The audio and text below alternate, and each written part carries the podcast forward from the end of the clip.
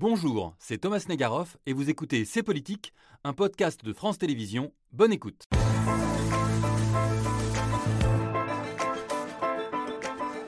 C'était mercredi dernier, une trentaine de représentants de l'opposition à Vladimir Poutine se sont retrouvés à Paris pour préparer l'après-Poutine. Au même moment, sur le terrain, des soldats russes ultranationalistes en guerre contre leur propre pays d'origine se sont vantés de victoires sur le terrain russe à Belgorod. Диктатуре Кремля пришло время положить конец. Спасибо всем тем, кто поддерживает нас, кто отправляет нам донаты и курит там, где надо. Ваша поддержка – это то, что каждый день напоминает нам о нашей финальной цели на Красной площади. Россия будет свободной. Un revers symbolique mais aussi stratégique pour la Russie qui se trouve contrainte de défendre son territoire sur plusieurs centaines de kilomètres alors que les Ukrainiens se préparent à mener une vaste contre-offensive. L'envoi d'armes nucléaires russes en Biélorussie traduit l'immense tension qui règne actuellement dans la région. Alors Poutine est-il réellement fragilisé par ses adversaires civils et militaires russes? La société russe est-elle sur le point de lâcher son président? On ouvre la discussion avec nos invités.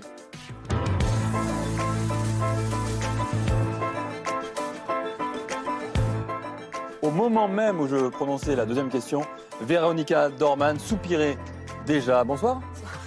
Merci d'avoir accepté notre invitation. Journaliste à Libération, visage bien connu de nos téléspectateurs de ces politiques, chef du service étranger de Libé donc, et co-réalisatrice avec Senia Bolchakova de ce documentaire Russie, un peuple qui marche au pas, qui est toujours visible sur France.tv. C'est aussi un livre chez Lattès. Merci d'être avec nous. J'espère qu'on pourra quand même en discuter un peu de la société russe. Oui, bien sûr. Euh, Jean Lopez, bonsoir. Bonsoir. Vous êtes historien, spécialiste de l'histoire militaire russe et soviétique, directeur de la rédaction de Guerre et Histoire et auteur avec Michel Goya de ce livre paru cette semaine, L'ours et le renard, histoire immédiate de la guerre en Ukraine chez Perrin. L'ours, c'est les Russes. Les renards, le renard, c'est l'Ukraine. L'inverse eût été surprenant. Et Antoine Arjakovski, historien également, bonsoir. Bonsoir. Euh, visage aussi connu de nos téléspectateurs, directeur de recherche au Collège des Bernardins. Vous étiez, je crois, mercredi Oui. à cette À réunion, rencontre, à cette rencontre que j'évoquais, oui. des Avec, oppositions euh, anti-Poutine. Véronica, Avec euh, Hélène. Eh ben voilà, bon, on aurait pu la faire mercredi soir, l'émission. Et vous étiez là, vous aussi. Euh, Hélène Blanc, bonsoir.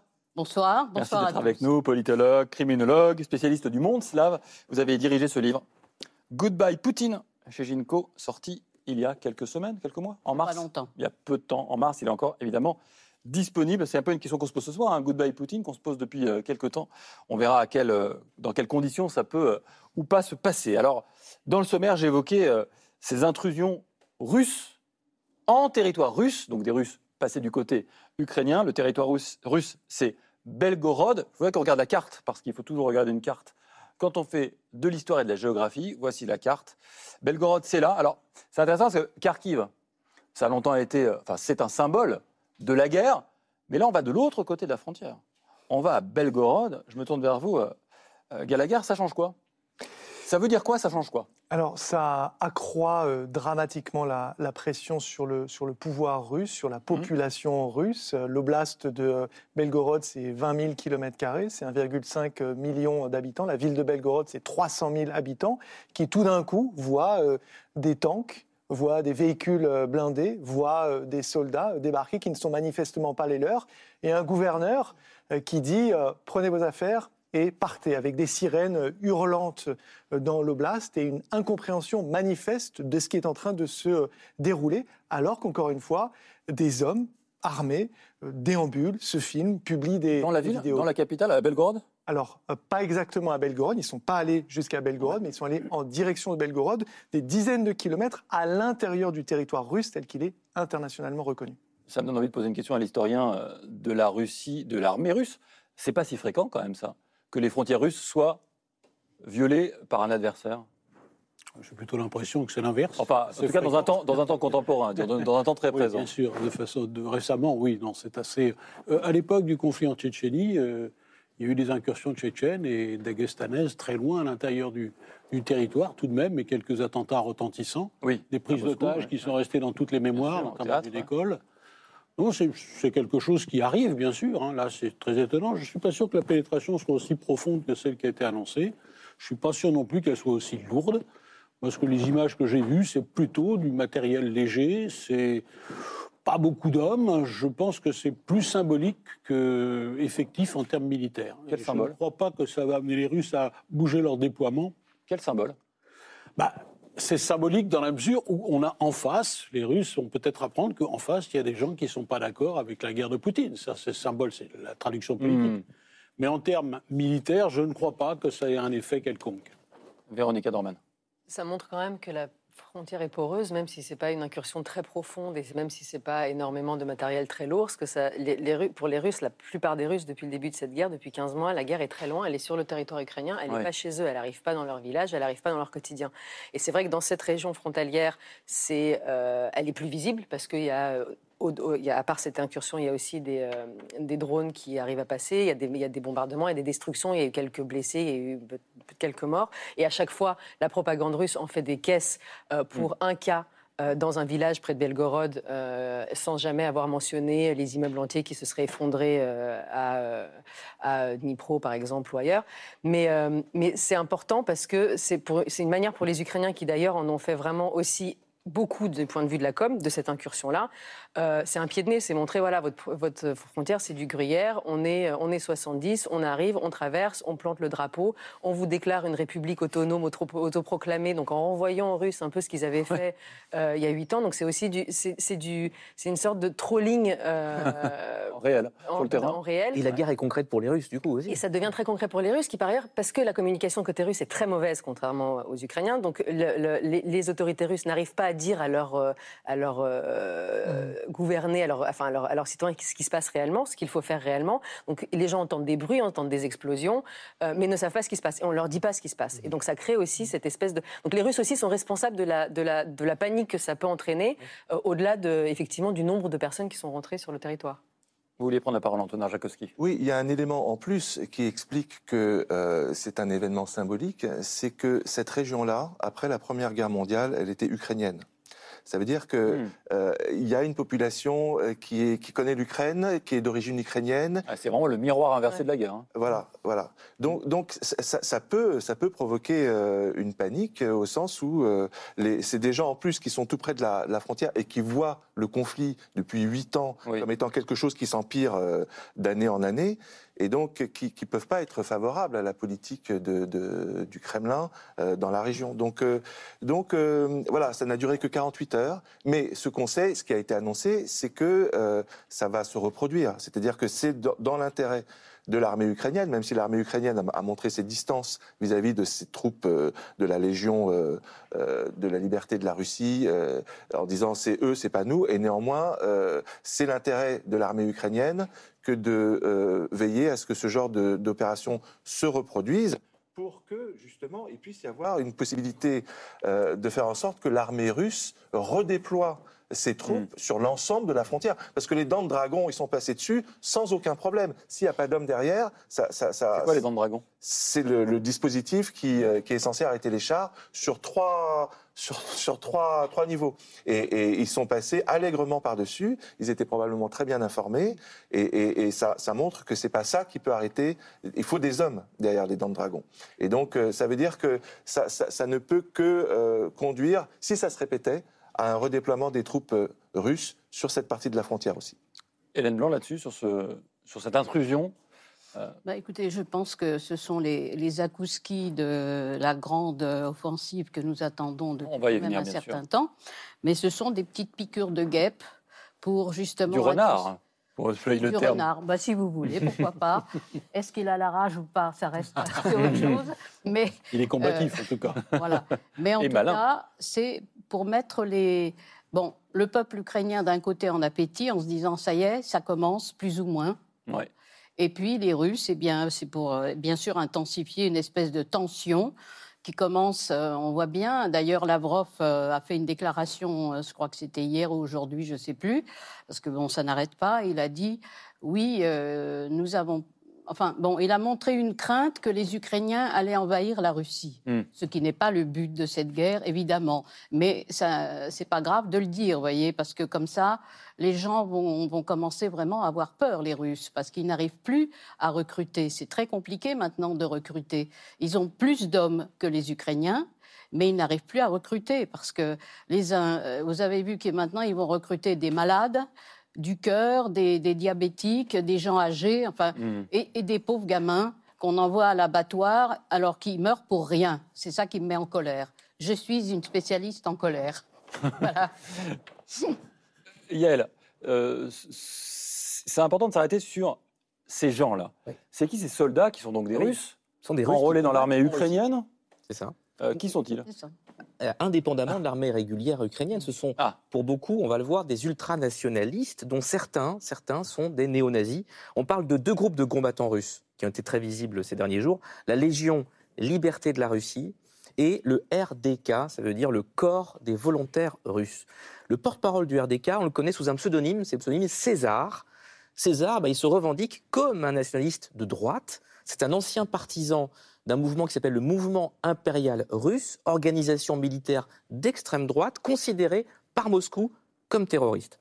Quant à la Légion Liberté de la Russie, euh, elle est dirigée par un certain Denis Kapustin, surnommé White, White Rex, hein, le roi blanc, un ex-hooligan, fasciné par le Troisième Reich. Il a sa marque de vêtements, prisée par des suprémacistes blancs. Euh, ce sont des combattants qui, pour certains, arborent des, des symboles du Ku Klux Klan, où il y a même des tatouages, parfois, qu'on peut lire. Meine Ehre, ça veut dire en allemand mon honneur, et c'était une, un slogan du, de, de DSS du, du Troisième Reich. Voilà. Parmi eux, il y a des admirateurs aussi du terroriste Ander- Anders Bre- Breivik, celui, l'auteur des, attentats- d'Oslo, je vais y arriver en Des gens 2011. sympathiques, quoi. Voilà. Ou de Brenton Tarrant, ce suprémaciste australien qui avait tué 49 musulmans dans une mosquée à Christchurch, on s'en souvient. D'où ma question à la cantonade. Pour Zelensky, est-ce que les ennemis, les ennemis de ses ennemis sont forcément des amis? Et est-ce que, terme, ces combattants anti-Poutine ne sont pas encombrants pour la réputation et pour l'image de cette Ukraine qui résiste à un autocrate euh, euh, Poutine?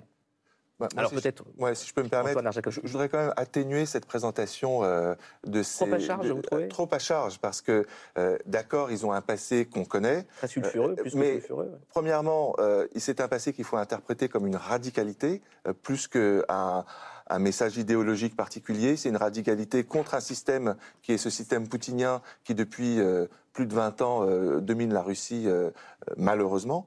Et deuxièmement, du côté, je distingue, moi, la Légion de la liberté de la Russie, parce que la, la Légion, son, son visage euh, officiel, c'est Ilya Ponomaryov, qui était un député russe, qui n'était pas du tout néofasciste ni quoi que ce soit, qui tout simplement n'a pas accepté l'annexion de la Crimée et qui, à partir de ce moment-là, est allé en Ukraine. Donc il y a aussi chez eux des gens qui sont tout simplement conscients que euh, la Russie euh, se pense comme un empire, alors que si déjà, comme le voulait Solzhenitsyn, elle se pensait comme une nation, déjà ça serait très bien. Et je pense que ça, c'est raisonnable, c'est entendable. Et euh, j'ajoute une chose, ce qui s'est passé à, Belgorod, ils sont rentrés ensuite en Ukraine, et là ils ont fait une conférence de presse et ils ont dit, reconnaissez-nous, vous qui, en Occident, regardez le conflit euh, depuis votre télévision, parce que c'est nous qui faisons le sale boulot. Poutine, il va pas partir tout seul. Euh, un peu comme, alors c'est des comparaisons, en histoire, comparaison n'est pas raison, mais en France, la Deuxième Guerre mondiale, il y avait d'un côté De Gaulle euh, qui était à Londres, et puis il y avait la résistance qui était en France, et qui euh, faisait des sabotages, et qui faisait euh, des détournements, etc. Et il y a eu un moment euh, en mai 43 où euh, finalement il y a eu une reconnaissance qui s'est faite. Et hier, la question a été posée par Ponomaryov à Khodorkovsky et à l'opposition qui se trouve ré- réunis à Paris le même Oui. jour pour dire vous nous avez blacklisté, puisque Khodorkovsky a dit euh, on vous reconnaît pas, euh, vous êtes des extrémistes, etc. Mais regardez ce qu'on fait, ça a des effets directs. Il faut que vous fassiez ce geste-là. L'opposition russe n'a Pas- pas. Bah, Pardonnez-moi, pas facile quand on se présente depuis le début de la guerre comme le camp de la morale, quand on doit affronter l'accusation de néo-nazi de la part de Poutine, Mhm. que d'avoir, pardonnez-moi, des militants qui, semble-t-il, sont pas très très loin idéologiquement euh, de cette famille de pensée. Sauf que c'est des Russes, en l'occurrence, des Russes euh, radicalisés qui n'en peuvent plus de 20 ans de régime Mm. et, et qui, euh, et, comme par ailleurs, ça fait depuis un an qu'on sait bien que cette accusation de la propagande russe Oui. disant que l'Ukraine est un pays nazi ne tient pas la route une seconde, euh, on, on- on- on- on peut comprendre que pour les Ukrainiens, Mm. toute opposition qui va contre le régime de Poutine est, est bonne à prendre, même si nous, Toute ça peut nous opposition est bonne déranger à prendre. Ga- par rapport à, Harry, à notre Gallagher, fait plutôt non de la tête. On va, je pense, débattre sur ce sujet. Ouais, non, je ne suis pas du tout euh, d'accord. D'abord, ce sont euh, des néo-nazis au, au- au sens le, le- le plus pur du terme. Ce Pas sont des tous. nationaux-socialistes. Alexei Levkin, c'est documenté par Bellingcat. En 2019, il organise des concerts privés dans lesquels il y a une photo d'Hitler euh, euh, éclairée à la chandelle. Euh, ils se revendiquent ouvertement comme étant des adorateurs du Troisième Reich, de toute l'idéologie euh, racialiste qui, va, qui va avec. Et d'ailleurs, s'ils sont opposés à Poutine, c'est parce que Poutine, il tolère une société russe multiraciale. Eux veulent la fin de Poutine, pas pour l'avènement de la social-démocratie, mais pour l'avènement d'une société pure racialement parlant. Donc la question de Yael, c'est est-ce que toutes les bonnes volontés, quand on combat une Russie néo-fasciste, néo-impérialiste, sont bonnes à prendre, y compris les bonnes volontés néo-nazies Je suis pas certain que la fin, aussi noble soit-elle, justifie euh, tous euh, les moyens, étant donné, comme vous le rappeliez, les accusations qui sont formulées, fallacieuses, certes, à l'endroit euh, du régime des ukro-nazis de Kiev. Je terminerai juste en disant que le corps des volontaires russes est subordonné à un ministère de la Défense, celui de l'Ukraine, qui veut intégrer l'OTAN et accessoirement euh, faire partie de l'Union européenne. Antoine Arjakovski et puis euh, ou Jean Lopez. hein. Qui, Non, non, qui veut lui répondre à, à Gallagher Moi, moi, Et je- après Jean Lopez. Moi, je ne connais pas ces gens-là et je ne les défends pas. Hmm. En revanche, je comprends le point de vue ukrainien qui consiste à dire que toute opposition à Poutine sert la cause ukrainienne parce que on pourrait dire que la nuit dernière, il y a 50 euh, drones qui ont euh, bombardé euh, Kiev et dans toutes les villes d'Ukraine, euh, il y a la C'était un terreur record. chaque C'était un jour. record. D'attaque. hein. Un, re- un record d'attaque. C'est c'est absolument terrible ce que vivent au quotidien les Ukrainiens. Donc moi, j'ima- j'imagine 30 secondes ce que pourrait être une attaque de drone sur Paris. Je dirais que oui, toutes les oppositions euh, contre la... C'est un débat euh, presque contre- moral que vous avez là. hein. Mais bien oui, sûr. Bien sûr que c'est une question Et que vous assumez comme tel. c'est- Voilà. Et, et- mais encore une fois, en tant qu'historien, je, je- je rappelle le fait que euh, dans la résistance en France, il y avait des communistes, il y avait des monarchistes, il y avait des gens qui sortaient pas forcément De l'action française. des- des- des- Mm. voilà, de l'action française, euh, et, et qui utilisaient des, des moyens armés pour euh, lutter contre soit Vichy, soit directement contre l'occupant Mm. nazi.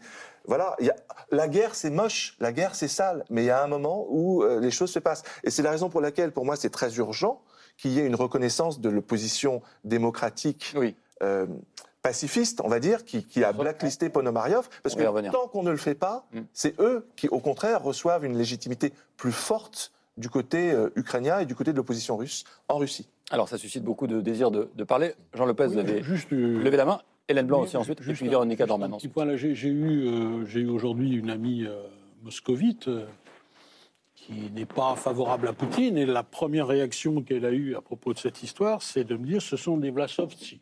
C'est-à-dire C'est-à-dire, c'est l'équivalent de cette armée russe qu'avait levé le Troisième Reich Mhm. pendant la Seconde Guerre mondiale, et c'est ce qui est en train de se développer sur les médias russes. Ces gars-là qui sont passés à, à, à Oui. Belgorod, c'est des Vlasovtsi. Donc c'est utilisé, ça, ça sert Ah, la évidemment, propagande. c'est euh, utilisé, bien entendu. Ça va Est-ce que c'est même du pain le- béni ça va... Je- je- moi, je pense que l'armée ukrainienne, le ministère de l'Intérieur ukrainien, n'a pas autre chose à proposer en guise de Russes combattants. Il les a pris euh, parmi les éléments les plus radicaux. Je pense qu'il a d'ailleurs en dit choix, hein. peut-être long sur l'état de la société russe. Dans son opposition à, à Vladimir Poutine, Véronica Dorman et puis Hélène Blanc. Promis. C'est- c'est- je pense qu'il y a un point de départ aussi, c'est que si ces Russes-là se sont retrouvés en Ukraine à se battre, et ils, se- ils y sont depuis, euh, depuis le début de la guerre, ils ne sont pas Ah arrivés oui. avant-hier pour organiser euh, l'incursion à Belgorod. Et donc c'est des bataillons qui se sont formés, qui étaient déjà en contact avec les combattants d'Azov euh, ukrainiens, euh, qui connaissent, le- qui avaient envie de prendre les armes, et donc et qui, dans une société euh, qui n'est pas en temps de guerre est le plus mobilisé, le plus armé, le plus préparé à se battre, c'est en général les groupuscules radicaux qui ont déjà cette culture et de la guerre et de la violence et très souvent les radicaux d'extrême droite. Et en Russie, c'est euh, c'est une tradition qui est ancienne. Et ils sont, ils sont déjà militarisés, ils sont, ils sont prêts. Et en ils fait, sont prêts, quand- ils sont entraînés. hein. ils sont prêts, ils sont entraînés, ils sont hors la loi en Russie parce que le régime de Poutine les écrase depuis des années, donc ils sont considérés comme des, pas des opposants comme on aime le dire, mais voilà, des- mais eux se considèrent comme des opposants politiques, le régime les considère comme des terroristes. Ils étaient quelques-uns au début quand euh, les mouvements d'opposition démocratique se sont mobilisés en 2011-2012. Il y en avait quelques-uns quand même qui étaient présents dans leur rang aussi, ça veut dire qu'ils n'étaient pas complètement euh, marginalisés à ce moment-là, y compris des gens de vraiment très radicalement euh, euh, intentionnés. Donc, euh, donc, donc voilà, pour eux, prendre les armes et aller se battre contre Poutine, c'est normal. Et c'est ces gars-là qu'on retrouve, effectivement. C'est pas euh, les. euh, les euh, Sociodémocrate. voilà, les sociodémocrates, les fils de profs, les, les de, de- de Moscou. Il se trouve que voilà, les soldats, c'est eux. Et donc ensuite, effectivement, c'est une vraie question pour Kiev et pour, pour le régime de, de Zelensky, à savoir est-ce qu'ils vont endosser, les endosser ou pas. Euh, mais c'est vrai qu'ils ils sont pas autonomes. Ils, font, ils, sont, ils sous la coupe du ministère de Ils la Défense coupe. u- C'est ukrainien. organisé, voilà. Ils c'est sont pas- organisés, ils sont, ils, ils- ils œuvrent pas tout seuls. Alors ensuite, qu'ils aient pas été envoyés sur l'ordre de Kiev ou, du, ou des services de renseignement, ça peut-être. Mais en revanche, On peut en douter quand même. Non, non, Jean Lopez en c'est doute. pas sérieux, je veux dire, Non, c'est pas possible avec ce matériel, les Non, mais- munitions. Exactement, américain. mais ce que je veux dire, c'est que Matériel Matériel américain, C'est oui. mais vous vous rendez compte Ce sont des- Matériel américain piloté par des néo-nazis pour faire la guerre Si à vous- Poutine. ce que je veux dire, c'est que simplement, non. ce que- Mais ils, ils sont pas que Attendez, des- Véronique, on va Non, terminer. je, voulais juste, je voulais juste dire que je, je, j'en sais rien. Moi, je suis pas. Ouais. euh, pour savoir qui a donné le premier ordre, Oui, si oui, c'est eux qui ont eu l'idée, Ouais. si c'est Kiev qui a dit Ouais. vous allez y aller, comment on va les utiliser. Toujours est-il qu'ils y vont et que ça sert évidemment pour l'instant Kiev plus que ça les dessert, Oui. parce que ce qui, ce qui se passe, c'est qu'on montre que cette frontière est poreuse, qu'on peut. euh, Ouais. voilà. Et ensuite, nous, on commence à se dire, mais c'est quand même des néo-nazis. Mais nous, nous ce débat-là, on l'a chez Mm. nous. Est-ce qu'eux, ils l'ont dans l'immédiat Est-ce que c'est important? C'était pas le moment pour eux d'ailleurs. Oui, je voudrais dire une chose qui me paraît importante, c'est qu'il y a très longtemps qu'il y a des nazis en Russie. Bien sûr. Euh, fin avril, tous les ans, ils se réunissent pour fêter la naissance d'Hitler et ils, se, ils font des manifs dans les rues avec des chiens policiers, enfin des, chiens loups en général. Euh, tout le monde a peur d'eux et la police les protège parce qu'il y a toujours des contre-manifestants. En général, la police les protège parce que euh, et ils font peur à tout le monde, y compris au FSB. Je veux dire, personne n'ose s'y frotter. Donc c'est la première chose, c'est que nazi, néo-nazi, je veux dire, c'est pas aussi clair que ça. Moi, je l'ai écrit dans un bouquin qui est sorti en 2000, donc c'est pas d'hier. Et euh, je veux dire, malheureusement, c'est toujours pareil, ça n'a pas changé.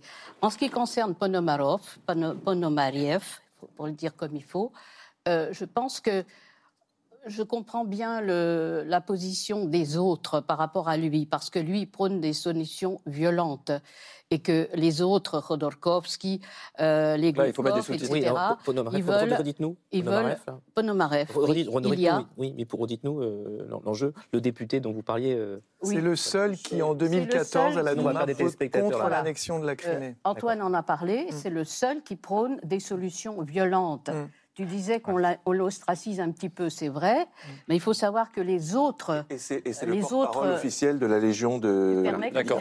Merci. Parce que, je veux dire, au, au point de vue crachoir, tu le tiens longtemps. Alors je- laisse un peu respirer les autres. Hein voilà. de préciser. Pas je vrai ce que C'est de ma faute. c'est Bon. moi qui- Non, non, c'est pas grave. Ben, on se connaît depuis longtemps. Ça, ouais, je- on le sent, on le sent. Allez-y. Bon. Euh, non, ce que je voulais dire, c'est que Ponomarev euh, est quelqu'un qui prône la violence et que les autres veulent En même temps, c'est la guerre. hein. être, oui, mais pour la prise d'un pouvoir éventuel, d'une alternative très lointaine, je Oui, vous rassure, d'une, d'un parti ou, ou en tout cas d'un groupe démocratique qui se présenterait aux élections parce qu'ils veulent un pouvoir, une prise de pouvoir constitutionnelle à travers des élections et ils ne veulent pas du tout euh, prôner la violence. Vous comprenez ce que je veux dire? Donc c'est pour ça qu'ils l'ostracisent un petit peu, même si bien sûr euh, c'est quelqu'un qui est quand même grosso modo dans le même mouvement, mais il est un peu à part parmi les autres opposants russes. Gallagher, vous vouliez prendre la parole? Non, juste pour revenir, si vous voulez, enfin, moi, je, je goûte avec une certaine délectation, comme l'a très bien expliqué euh, Véronica, le, le fait que les Ukrainiens fassent euh, ben, goûter à la Russie son propre borscht, qui consiste à utiliser des forces mandataires, des proxys, euh, pour la déstabiliser. Ce que les Russes font euh, en Ukraine, en Moldavie et en Géorgie. Donc il y a un vrai sens de l'ironie là-dedans. Vous avez parlé de, de trolling. Le problème, c'est quand, face à euh, le, le mensonge de la dénazification en Ukraine, ils organisent une petite opération de nazification du sud de la Russie avec du matériel américain, parce que c'est ça aussi qui a fait tiquer. C'est les véhicules Humvee, les véhicules Max Pro qui résistent aux mines, et à bord desquels se trouvait ce type-là, Alexei Levkin, qui se filmait en selfie. Il est juste euh, derrière vous. Et c'est pas un hasard si la réaction américaine, en l'occurrence celle de John Kirby, Oui. a été franchement John Kirby. très sévère. Porte-parole Mm. de la défense du côté du Conseil euh, des affaires stratégiques et qui a euh, dit voilà, qu'il ne fallait pas euh, d'extension géographique du conflit, qu'il ne fallait surtout pas que du matériel américain soit bah oui. utilisé hors du sol euh, ukrainien. Alexis Levkin, si je ne m'abuse, qui a été condamné pour euh, profanation de tombes juives. Oui, et sachant que Kapustin, dont vous avez parlé euh, tout à l'heure, il est interdit dans toute la zone Schengen et son pédigré est plus que documenté et bien connu, y compris des autorités. Bah là, on n'est pas à Schengen, hein, ça va. Il faut traverser Ah les non, frontières. bien sûr. Je plaisante. Antonin Jakowski. Non, Pas moi, encore. Je, je voudrais, je voudrais qu'on évite de tomber dans, dans un, dans une vision un peu manichéenne de ces Russes qui, qui ont décidé de prendre les armes. Euh, il y a aussi des Russes qui ont décidé de, de prendre les armes et qui ne sont pas des néo-nazis. Euh. Piotr Versilov, qui est un des fondateurs du, du groupe Pussy Riot, on ne peut pas le considérer comme un, comme un, comme un néo-nazi, euh, c'est plutôt l'inverse. Et c'est quelqu'un qui a pris les armes et qui combat à Bakhmut et, et qui est euh, Mm. voilà, de, de ces Russes euh, qui comprend que la seule façon de changer de régime, c'est que l'Ukraine gagne la guerre. Donc voilà, je- je- je- bien sûr qu'il faut euh, être conscient des risques que ça représente, mais je dirais ces risques que ça représente, euh, ils, ils vont grandir encore à mesure que le régime poutinien va s'effondrer. Il faut Le- prioriser l'enjeu, c'est ce que vous dites en fait. Exactement. Euh, Prigogine, c'est pas non plus euh, quelqu'un de très recommandable, euh, loin de là. Et, et- et- et c'est quelqu'un qui va menacer aussi le, le- le conflit, le, le Alors, pouvoir euh, russe. Donc, Approche morale, approche pragmatique, on sent effectivement qu'on a, qu'on a des approches différentes sur le plateau, mais d'un point de vue purement militaire. J'aimerais qu'on y revienne quand même. On a beaucoup dit, et on l'a dit au début de l'émission, que ça étirait le Oui. front, que les Russes allaient devoir défendre leurs frontières. On dit 300 km Non, Non. non, je- Pardon. non, On l'a beaucoup dit, c'est pour ça que je me permets de... ça n'a Bah aucun alors allez-y, corrigez-moi. Ça n'a aucun sens. Je veux dire, cette, cette frontière, elle va être gardée par les 250 000 conscrits qui sont dans les casernes en Russie qui ne font rien. Il ne va pas y avoir de troupes de manœuvre, de troupes de combat qui vont être déployées sur cette... Simplement parce que les Ukrainiens ne vont pas attaquer par là. C'est un cul-de-sac, ça ne mène nulle part. Les Russes ne sont pas en train de se déployer. C'est une opération politique et psychologique qui, pour moi, est un fiasco. Parce que je pense qu'on ne... c'est une très mauvaise propagande que d'envoyer des nazis à bord de véhicules américains. Je- Ouais. parce que c'est une véritable erreur. Mais du point de vue militaire, ça n'aura pas d'effet. Aucun. Ce qui a le plus d'effet actuellement, c'est les attaques. Ce sont les attaques très loin dans la profondeur du pays, à Pskov, à Novorossiysk, euh, à. Mierovo, où ils ont attaqué quatre fois en défiant Il, tous les il. systèmes, les systèmes antiaériens, les drones, les drones, Ah, Les drones toujours les drones. Ce sont les opérations comme ça. Quand vous dites, pardonnez-moi, parce qu'on n'a pas Non, toute la non, carte non, de la Russie en tête, vous dites à- très très loin dans le territoire russe, Ah on oui, combien de kilomètres de la frontière? C'est sur la mer Noire, de l'autre côté de la péninsule de Taman. C'est vraiment dans la profondeur. Mirovo, c'est du côté du Don, là-bas, dans les steppes du Don. Et, et Pskov, c'est au nord-ouest de la Russie. Donc ça aussi, alors on dit aux Russes, ce sont des, ban- des bandits. Et petit à petit, on leur explique quand même que ce sont des bandits qui sont armés, qui se permettent de rentrer. hein, euh, Donc ce sont des drones armés? Ah oui, ce Ouais. sont des bandes armées qui manipulent des drones. Puis très vite, en fait, on- la propagande reconnaît que ce sont les Ukrainiens qui ont fait le coup. hein. Alors, précisément, on sent quand même qu'on est, alors ça fait des semaines qu'on en parle, mais la grande offensive, contre-offensive ukrainienne, est-ce qu'elle est préparée par Belgorod? Est-ce qu'elle est préparée par ces attaques de drones très loin? En tout cas, ce qui est sûr, c'est qu'à lire ce qu'a tweeté hier le commandant en chef des forces armées ukrainiennes, on a l'impression qu'on y est presque. Voilà ce qu'il a dit. Le moment est venu de reprendre ce qui nous appartient. Le moment est venu. Et il a agrémenté son tweet de ce clip que je vous propose de regarder maintenant. Україно, рідна земля мати. Господь, Отець наш Небесний. Благословіть. Благословіть! Я йду знищувати! Ворогів землі Вбив моїх братів, гвалтівників моїх посадок. Україно, рідна земля мати. Jean Lopez, comment vous regardez ça Est-ce que c'est euh, le préalable à cette fameuse grande contre-offensive Bah, de toute façon, elle Est-ce qu'il serait annonce- pardon, une première dans l'histoire d'av- d'annoncer une Tout offensive le par monde. Twitter mais enfin bon, tout le monde l'attend. euh, ça fait des mois que les Ukrainiens la préparent. euh, les troupes sont, sont prêtes. Il a fallu le temps de former les nouvelles brigades aux matériels occidentaux. On y est? Les léopards, les Abrams, c'est en route. euh, Le, pro- le point noir, ce sont les munitions. C'est pour ça que ça traîne un peu. C'est que visiblement, les stocks euh, sont en partie dépensés à Bakhmut, notamment. Où se- beaucoup, beaucoup, les Américains eux-mêmes se demandaient pourquoi se battre avec autant d'acharnement à Bakhmout Pourquoi dépenser autant de munitions qui sont le vrai problème, le problème central de l'Ukraine, qui n'a pas, pas encore des chaînes de production, et nous occidentaux qui avons, qui mettons un temps fou pour fabriquer un obus de 155. Donc ils ont, ils mettent du temps, ils se préparent. Il y a un outil qui est en, qui est en, qui est en cours de concentration. On sait exactement où sont à peu près 95% des unités. Hein, euh, différents sites en open source qui sont capables de le dire, mais elles sont toujours positionnées de telle façon qu'en une nuit, elles peuvent bouger Hmm. de 300 km et donc changer complètement l'axe d'attaque. Donc oui, la, la- la grande contre-offensive, elle est là. Jusqu'où ira-t-elle? À partir de quand est-ce que Kiev pourra lever la main en disant on a obtenu une victoire symbolique À partir de quand cette victoire sera suffisamment forte pour ébranler politiquement le régime de Poutine? Ça, on va le voir, mais je- à mon avis, c'est incessant. hein. La, la guerre, si je peux me permettre, euh, c'est pas simplement quelque chose de physique, euh, c'est aussi psychologique. Donc le clip là qu'on vient de voir, Oui. c'est pour mobiliser les troupes ukrainiennes en disant Dieu est avec nous et on va gagner. Et au- en même moment, ils sont allés hacker le site internet du patriarcat de Moscou, de l'Église orthodoxe russe, pour montrer une bénédiction du patriarche Kirill de la contre-offensive ukrainienne. Donc ils ont complètement humilié l'Église russe avec ça. Donc il y a une dimension psychologique du côté ukrainien, mais du côté russe aussi, il s'agit de déstabiliser la Russie. Et c'est pour ça que, pour moi, c'est une opération réussie, l'opération de Belgorod, parce que la Russie entière, les propagandistes ont commencé à changer de ton, et les Russes se disent, mais on n'est pas protégés. Mais en fait, Poutine, c'est du vent. Ils sont rentrés comme dans du beurre. Donc, fragiliser la Russie à ce moment précis, c'était extrêmement important. Et pour moi, c'est la raison pour laquelle c'est une opération réussie, même si pour nous, on est effectivement euh, euh, choqué par euh, le type de personnes qui ont fait ce travail-là, mais ça arrange l'Ukraine, ça arrange la contre-offensive. Véronica Dorman, vous connaissez plutôt bien la société russe. Est-ce qu'elle est ébranlée, selon vous, par ça?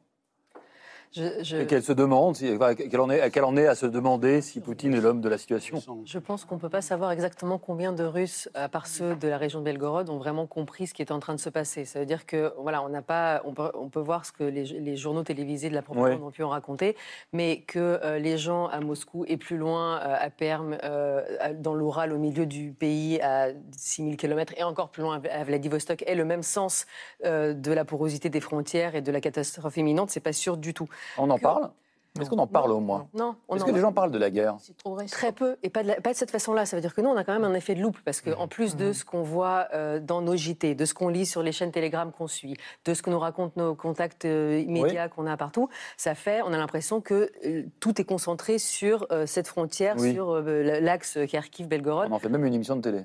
Voilà. En Mhm. fait, alors que, alors que pour les Russes qui sont, euh, qui sont en train de faire autre chose, qui sont en train de vaquer à leurs occupations, qui n'ont pas d'enfants, par exemple, qui seraient en train d'être mobilisés ou qui seraient partis au front, qui n'ont pas de contact concret avec la guerre et qui ont décidé d'éteindre la télé parce qu'en fait, cette propagande, en fait, ils n'en peuvent plus parce qu'ils comprennent plus ce qu'elle leur raconte.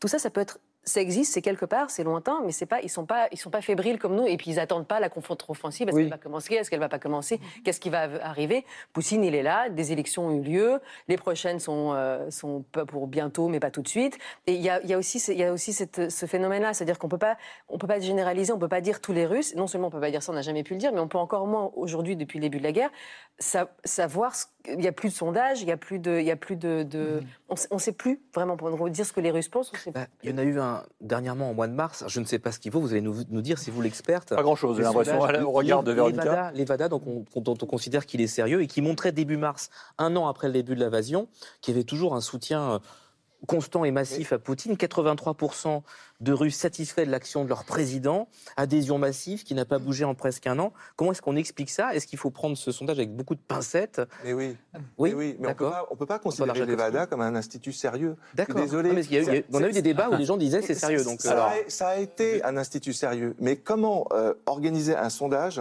dans un pays qui est devenu fasciste? Dans un pays qui est devenu totalitaire. Les gens sont tétanisés quand on les appelle par téléphone. D'accord. Les gens sont tétanisés quand on leur met un, micro. Donc c'est c'est juste pas sérieux de s'appuyer sur euh, l'Evada.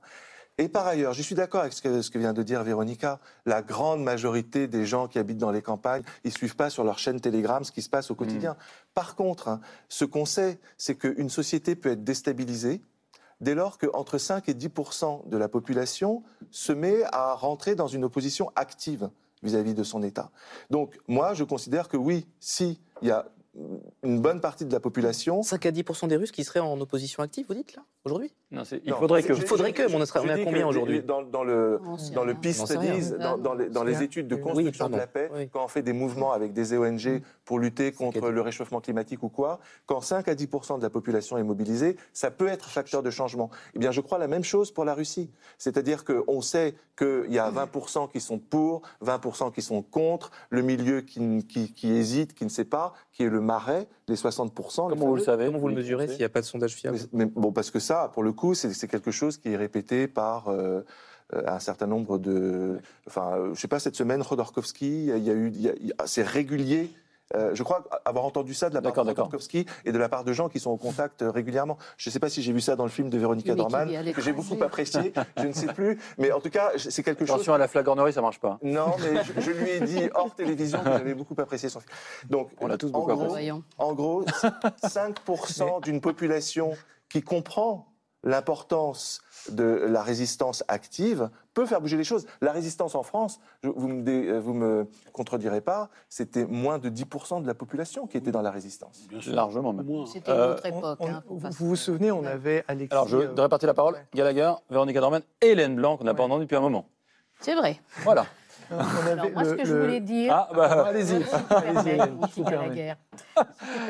J'aime bien mon petit Gallagher comme C'est surnom. qu'à mon avis, non mais euh, allez-y. copains, alors Ah ben, euh, vous êtes copains avec tout le monde, c'est Euh, moi, ce que je voudrais dire, c'est que ça ne peut pas, à mon avis, faire de bien aux Ukrainiens d'être associés à des nazis, qu'ils aient envie de chasser Poutine ou pas. D'accord, moi ça, je suis tout à fait pour. Bon. Mais le problème, c'est que les Russes vont finir par dire les nazis ukrainiens sont défendus par des nazis russes ou ukrainiens, on ne sait pas toujours. Vous voyez ce que je veux dire? Ils se sont associés. Hmm. Et du coup, cette idée de nazisme qu'on leur colle depuis le début, eh ben, pour une fois, elle aura une sorte de réalité. Moi, c'est ça que je crains. Parce qu'ils sont capables de le faire, vous savez, ils sont malins. Ils sont malins, mais est-ce que l'opinion publique russe embrayera? Allez-y.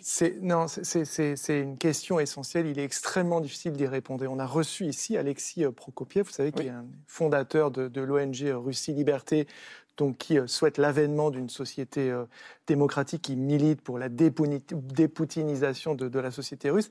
Et je lui ai posé la question, c'est-à-dire qui vous soutient et comment est-ce que vous le mesurez Et Il a donné un chiffre. Il a dit qu'il y avait 25 000 personnes qui ont été arrêtés pour avoir manifesté contre l'opération spéciale militaire. Donc, euh, statistiquement, ça reste quand même très très peu, mais on a aussi des sociologues, je pense à Anna Colin-Lebedev, qui explique qu'il y a différentes manières de s'opposer et que celle qui est privilégiée, c'est ce qu'elle appelle l'opposition tangentielle, qui consiste non pas à dire je suis contre l'opération spéciale militaire, mais j'aimerais qu'elle soit menée différemment, que les gars soient mieux équipés, Mm. ou alors que les appelés ne soient pas envoyés sur le front. Mais ça reste effectivement très difficile. Et c'est vrai qu'à ce stade, il y a même l'Institut euh, Levada, c'est difficile de mesurer le niveau de fiabilité des chiffres qui sont, euh, qui sont fournis. Véronica Merci, Dorman, fait Dorman, allez, allez, Véronica Ouais. Dorman, allez-y. Juste, je voudrais juste. Non, non, mais allez-y, vous avez- vous même le temps. Vous avez le droit de dire que c'est difficile de faire des, des études en ce moment. On ne va pas dire que c'est pas un institut sérieux. C'est juste. J'ai dit que ça l'avait été. Que ça été. le reste pour autant que c'est possible, avec des gens extrêmement courageux qui continuent à essayer ça, de faire leur travail dans des conditions impossibles, et eux-mêmes reconnaissent que, leur- que leurs résultats sont très limités. Ces 83% qu'on qu'on agite d'ailleurs depuis des années, ça fait, ça fait très longtemps que c'est 80. C'est le même chiffre. C'est même chiffre, c'est oh, flat. Euh, et c'est même avant la guerre déjà, les Russes, quand on leur téléphone et que n'importe qui à qui on téléphone et qu'on leur, on leur pose la, la question est-ce que vous êtes pour ou contre Poutine, la plupart des gens vont dire je suis pour parce qu'ils ils vont, ils vont répondre ce qu'ils pensent que, le- que, la, que la personne qui pose la question veut entendre. Oui. Donc les, les sondages d'opinion sont très compliqués en Russie depuis très longtemps et bien avant la guerre.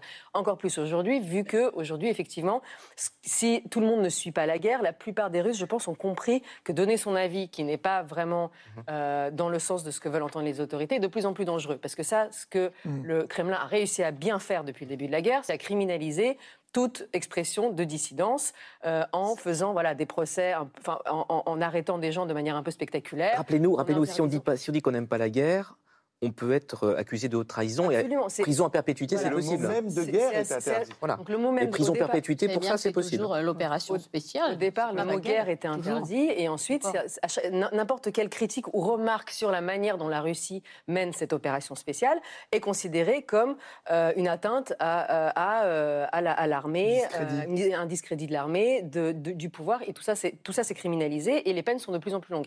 Et ça, c'est euh, c'est médiatisé et ça, cette, cette- cette pression-là, elle existe. Donc, il n'y a pas de soutien à 83%. Sur ce chiffre ne veut rien dire. En revanche, qu'on puisse dire que ce ventre mou dont vous parliez, euh, il y a une extrême qui est prête à mourir, à se battre, à sortir sur euh, une place avec un panneau euh, en disant non à la guerre, même vive la paix, ou même avec une rose, parce que même sortir Oui. avec une rose, Mm. euh, mieux. À Petrozavodsk, ils ont démonté, sous prétexte de la préserver, une enseigne soviétique qui disait la paix au monde, miro mir. Donc c'est une, c'est, c'est une formule soviétique, mais sauf que même dire le mot paix, c'est considérer être contre la guerre, donc être contre la- l'opération spéciale. Donc voilà, donc tout ça, c'est, euh, ça- c'est- mais, mais pour l'instant, c'est des espèces de points de, d'acmé comme ça un peu Oui. partout. Mais, euh, pardon, Le j'ai- ventre mou. Si, si, le il ventre y a- il y a l'extrême qui combattre. L'extrême est prêt, l'extrême qui est prête à combattre, qui est prête à, prendre des risques, euh, qui est prête encore à, à Yashin en prison. Il y a Yashin, l'opposant, Oui. qui continue depuis sa prison à critiquer. Même euh, Alexei Navalny, qui est en prison, qui tout en, en, en, en, en étant en très mauvaise lettres. santé, qui écrit des lettres, qui Oui. continue à s'exprimer contre ça. L'autre extrême de super propagandistes qui servent la soupe, Oui. qui vont plus loin même que qui sont plus plus poutinistes que Poutine, qui euh, voilà, qui vont qui, qui sont euh, qui le, qui, les, les faucons, en fait, qui, qui essaient de, le- de, de pousser le Kremlin à, à être encore plus actif. Ça, c'est vraiment des extrêmes. Mm. On ne peut pas dire 5%, 10%, mais ces deux extrêmes existent. Et au milieu, il y a tous les autres qui, pour un tas de raisons, et vraiment sur un nuancier euh, extrêmement varié, ne protestent pas euh, ou soutiennent. Et c'est vraiment, ça, ça va de euh, je m'en fous à je ne peux pas faire autrement, à Ouais. je dois nourrir mes enfants, à j'ai du travail, à. voilà. Donc, et, et puis, et puis des gens qui vivent leur vie, qui ne sont pas aussi politisés qu'on le croit, qui ne sont pas aussi Mmh. intéressés par ce qui se passe dans le monde qu'on le, croit, et qui, ou qui n'en ont pas les moyens, parce que c'est un pays qui euh, a, je sais pas, 25%, on aime les chiffres ici, vit sous le seuil de pauvreté, euh, et des gens qui... euh, 40%. comment? 40%. Déjà 40. Voilà. Donc. Donc, et, et ce ventre mou-là, c'est celui-là qui. euh, c'est celle-là la vraie Russie, en fait. Et Le ça- ventre mou et le ventre vide, Et à le- vous écouter. Exactement, mais on n'arrête pas de dire Ouais. que la vraie Russie est en train à immigrer, elle va, elle est en train de réfléchir à l'après-Poutine, à qu'est-ce qu'on va faire. Mais la vraie Russie, c'est celle-là, c'est ceux qui sont restés là, et c'est eux, les Russes, avec lesquels il faut travailler. Je sais pas ça. Ça, je suis pas d'accord avec ça. Pour moi, pour moi, Gary Kasparov, euh, c'est aussi la vraie Russie. Mais Gary. Kasparov a, mis les- a pas mis les pieds en Russie depuis 10 Mais ans. ça, c'est- je suis pas mais- d'accord. Mais il, il a cette intelligence de ne pas être retourné en Russie, se Mais faire coffrer. des 140 millions de Russes qui n'ont pas pu quitter la Russie comme Voilà. Gary Kasparov Et alors, il y, y a un million de Ah, Russes. les il, y y a un million de Russes qui ont quitté la Russie là depuis l'année dernière. Ça, à mon avis. Euh, Un million euh, et demi au moins. Bah, ils, Mais ils. Au sont, ils sont trilingues, il y a un million de Russes qui ont quitté la Russie, ça montre qu'il y a une véritable opposition à Poutine, Bien sûr. que dès lors Bien sûr. que dès lors que Poutine leur dit rompt le, le- le contrat tacite qui est euh, vous vous occupez pas de politique euh, et moi je vous fais augmenter votre niveau de vie, ça ça a été rompu avec le Covid, ça a été rompu avec la mobilisation. Donc ça veut dire que ces gens-là, euh, ils sont quand même capables de sortir de, de cette nasse de propagande. Mais je suis d'accord, Véronica, sur le fait qu'il y a une grande partie de la population qui a été propagandée, qui a- qui n'a pas les ressources pour sortir de, de ce régime. Et c'est la raison pour laquelle, à mon avis, le bon débat qu'on devrait avoir ici en France, c'est comment aider ces gens-là en Russie à sortir de cette psychose collective qui a été très bien montrée dans ce film. C'est arrivé euh, avec l'Allemagne nazie, ce, ce, ce, ce propagandisme. Euh, c'est surtout la défaite de l'Allemagne nazie qui a réglé la Il y a situation. eu la défaite, mais il n'y a pas que eu la défaite. Enfin, euh, il y a eu aussi le travail qui a été Il y fait a surtout eu la par, défaite, mon les, par les occupants, justement, par les Français, par les Américains. Oui, là, après-guerre. Oui, mais ça veut dire que c'est possible. Ce que je veux dire, c'est que c'est possible Mm. de sortir d'un état de psychose collective à un état de reconnaissance de l'importance de l'état de droit. Donc je pense que c'est ça le vrai débat. Bah, bon, Jean Lopez. Le, le cas allemand, à mon avis, n'est pas le bon exemple de ce que vous voulez. euh, parce que jusqu'au bout, ils sont accrochés à leur fureur. Oui, c'est vraiment après que, très péniblement, et quelques heures, suite à de nombreuses actions, qu'on a dénazifié. Moi, je pense que la question centrale.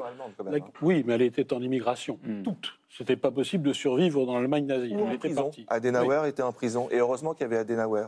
Jean Lopez. La, la question, à mon avis, centrale qui va se poser, c'est que je pense qu'en histoire militaire, il y a une constante, c'est qu'une armée n'est jamais isolée de la nation. même lorsqu'on a affaire à une, année- une armée professionnelle. Si ce- cet affaiblissement du moral des Russes, si cette- ce- cet affritement du soutien à la guerre poutinienne, si cette inquiétude générale, si l'efficacité de la propagande ukrainienne sont des faits réels, ça devrait se traduire dans le comportement des troupes russes dans les mois qui viennent. Je pense que ça n'est pas possible, il n'y a pas de barrière étanche entre une armée et sa nation. Ça se traduirait Je par pense qu'à quoi un moment, ça veut dire Désertion, des ça veut désertions. dire qu'on peut avoir des surprises, hein, et je pense que les Ukrainiens font fondamentalement, jouent là-dessus, parient là-dessus, parce que en, en septembre, au sud-est de Kharkov, de Kharkiv, pardon, ils ont observé des redditions faciles, Mhm. des gens qui ont vite décampé.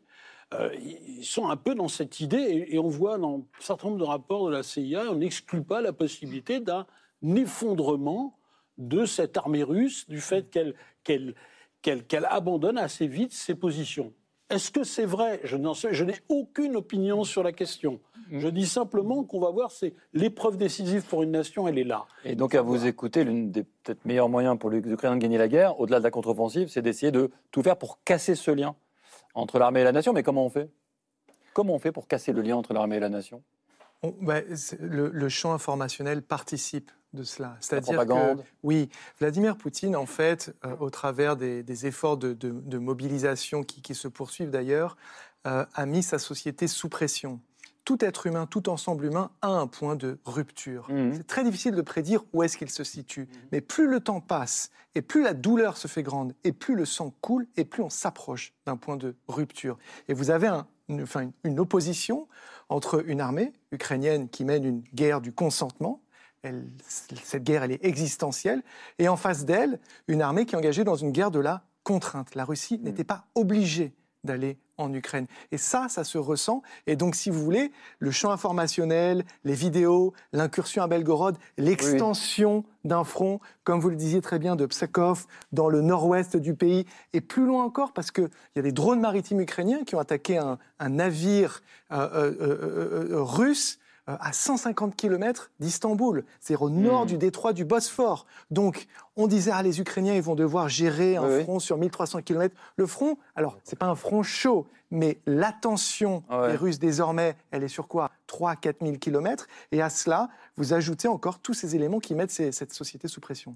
Mais ce qu'on peut pas, on ne peut pas encore mesurer, mais ce qui va arriver aussi inévitablement, c'est que toutes ces incursions ukrainiennes, que ce soit des drones ou des gens, et qui, euh, qui importent la guerre en Russie, finissent par servir aussi Poutine, parce que euh, je, je vois pas, je vois pas comment, il y a pas, je vois pas le point de Vous rupture où il y aura suffisamment de, de, de cercueils de zinc pour que les Russes. En fait, se la société Je pense a un- que- ouais. je voudrais juste Pardon, finir, c'est que c'est que, en fait, av- avec chaque mois qui passe et où cette guerre continue, il y a de moins en moins, je pense qu'il y a de moins en moins de gens, même qui, étaient, qui pouvaient être intellectuellement contre cette guerre, qui comprenaient qu'elle n'était pas voulue, Mm. qu'il- que c'était pas leur guerre, mais qui commencent à douter, qui commencent à plus savoir, les lignes se, les lignes se floutent.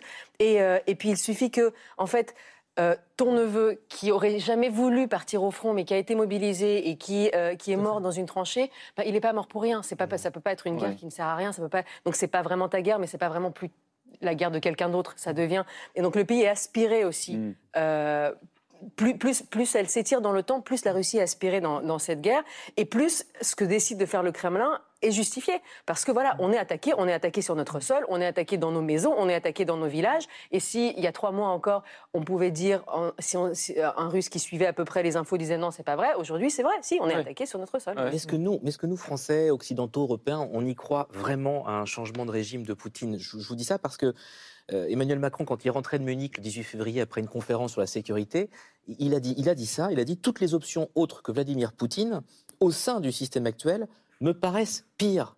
Mais il n'y en a pas d'autres. Donc c'est pas, pas Alors- une question de qu'elle soit pire Mais- ou pas pire, c'est que. donc- c'est que Donc on fait avec l'existant. C'est de la réelle d'autres. Non, mais il y en a. Il y a- Alors, bah, bien le- sûr. il y a débat.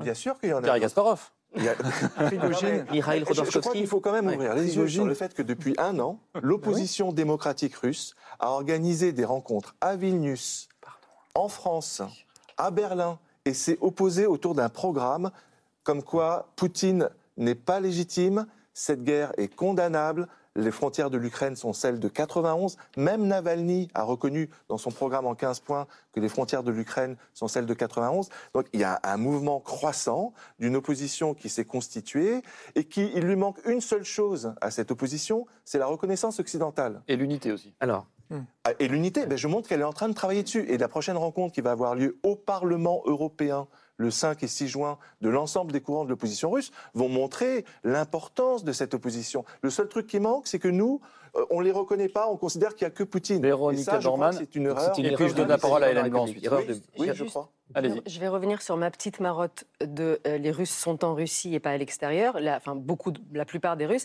Et la seule, c'est pas la, la seule chose qui leur manque, c'est pas la reconnaissance de l'Occident, c'est la reconnaissance, y compris à l'intérieur de la Russie. C'est pas, je parle pas des urnes là, je vous parle de la reconnaissance d'un visage. J'étais, mercredi aussi à cette euh, réunion Oui. qui était très importante, qui était très intéressante.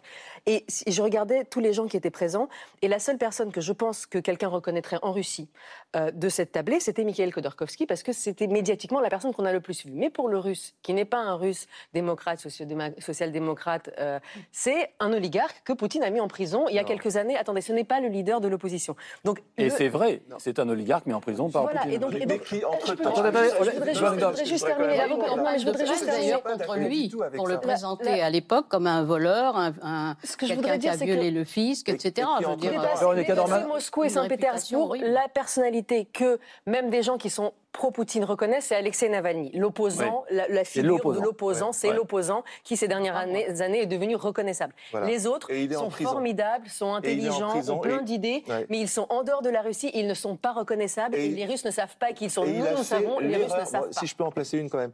oui. Il a- Oh. il- il est bon. Vous en avez passé une et même deux. Franchement, Allez-y. Non, parce que là, franchement, c'est un argument très important que dit Véronica Mm. et que j'entends beaucoup, mais sur lequel je ne suis pas du tout d'accord. Et je pense que c'est important qu'il y ait un débat au minimum entre d'un côté les réalistes qui ont vu combien Poutine menait un régime fasciste et que c'était euh, une folie pure que de rentrer euh, en Russie comme Navalny parce que c'était immédiatement la prison. Ce qui s'est passé, les gens comme Khodorkovsky, qui ont purgé leur peine, puisqu'ils ont fait 10 ans de goulag et qui finalement se sont mis dans l'opposition. Les gens comme Kasparov, les gens comme Tutrin, les gens comme Gudkov, qui est maintenant celui qui dirige le club de- démocratique russe euh, à Paris. C'est des gens qui euh, font un travail euh, remarquable et qui sont des réalistes parce qu'ils ont les premiers vus que ce régime est, devenait fasciste. Ça ne veut pas dire que euh, Navalny, Ilya Yashin, Karamurza ne sont pas des gens remarquables. Ça veut dire qu'il faut unir justement ces deux courants et cesser de, de- de- de critiquer les uns pour euh, mettre en valeur les autres, mais les autres qui sont en prison aujourd'hui. Euh, Hélène Blanc, votre livre s'appelle Goodbye Poutine. C'est quoi, selon vous, les conditions pour qu'on dise Goodbye Poutine? C'est la défaite militaire? C'est le coup d'État intérieur? Justement, moi je me demande si, si la Russie perdait cette guerre, je me demande si Poutine s'en irait. À mon avis, il va s'accrocher au pouvoir jusqu'à son dernier souffle et il va trouver une belle fable à raconter aux Russes. Vous voyez, nous avons été attaqués à la fois par les Européens, par l'OTAN, par les Américains, etc. C'était trop, on n'a pas réussi, mais on va reprendre des forces et dans quelques années, on recommencera. À mon avis, il n'est pas parti. Et goodbye Poutine, ça ne veut pas dire qu'il va s'en aller. Ça veut dire que depuis 19- euh, 2014 et plus encore 22, euh, le masque est tombé et la belle légende qui a entouré Poutine pour certains, dont qui l'admirent encore d'ailleurs malgré la guerre, eh ben cette fois-ci, si vraiment ils n'ont pas compris qui est Poutine, c'est qu'ils sont de mauvaise foi, je pense. C'était le mot de la fin. Voilà. Je vous l'ai donné. Merci Hélène Blanc d'avoir participé, ainsi que tous d'avoir participé à cette émission. Et à chaque fois, on se le dit avec Yael, on fait des plateaux régulièrement sur l'Ukraine, sur la guerre en Russie, euh, la guerre en Ukraine, pardon, et maintenant en Russie. Et on apprend toujours des nouvelles choses. Et euh, on se dit que décidément, vous êtes bien utile pour nous aider à comprendre ce qui se passe, notamment vous, Véronica Dorman. Merci. Je rappelle votre excellent documentaire réalisé avec Ksenia Bolchakova, Russie, un peuple qui marche au pas, disponible toujours sur la plateforme France.tv et à lire en livre, édité chez Lattès Jean Lopez. Merci infiniment. Votre livre est sorti il y a trois jours avec Michel Goya, qu'on connaît bien ici également, paru chez Perrin cette semaine. L'ours et le renard, histoire immédiate de la guerre en Ukraine chez Perrin. C'est pas facile de faire un exercice d'histoire du temps présent, mais c'est aussi euh, votre courage et euh, le brio de ce livre que d'essayer de raconter en temps réel quasiment. L'histoire en train de se faire. Merci infiniment d'être venu ce soir. Antoine Arjakovski, merci également. Je signale que le 17 juin prochain, c'est bientôt, le Collège des Bernardins organise une conférence intitulée Comment soutenir l'Ukraine et reconstruire la paix en Europe. Vous prendrez la parole, j'imagine, ce soir-là. Hélène Blanc, le livre que vous avez dirigé, je le cite à nouveau, Goodbye Poutine, il est là, vous l'avez dans la main, aux éditions Jinko, sorti en mars 2023. Merci Galaga, on se trouve dimanche prochain. Merci Yael. Même sanction à suivre sur France 5. L'émission Le Monde en face qui nous emmène au Mali pour mieux comprendre la crise que traverse le pays. Merci à vous, évidemment, de nous avoir suivis comme chaque dimanche. On se retrouve dimanche prochain pour un nouveau numéro de C'est Politique. Passez une très bonne soirée.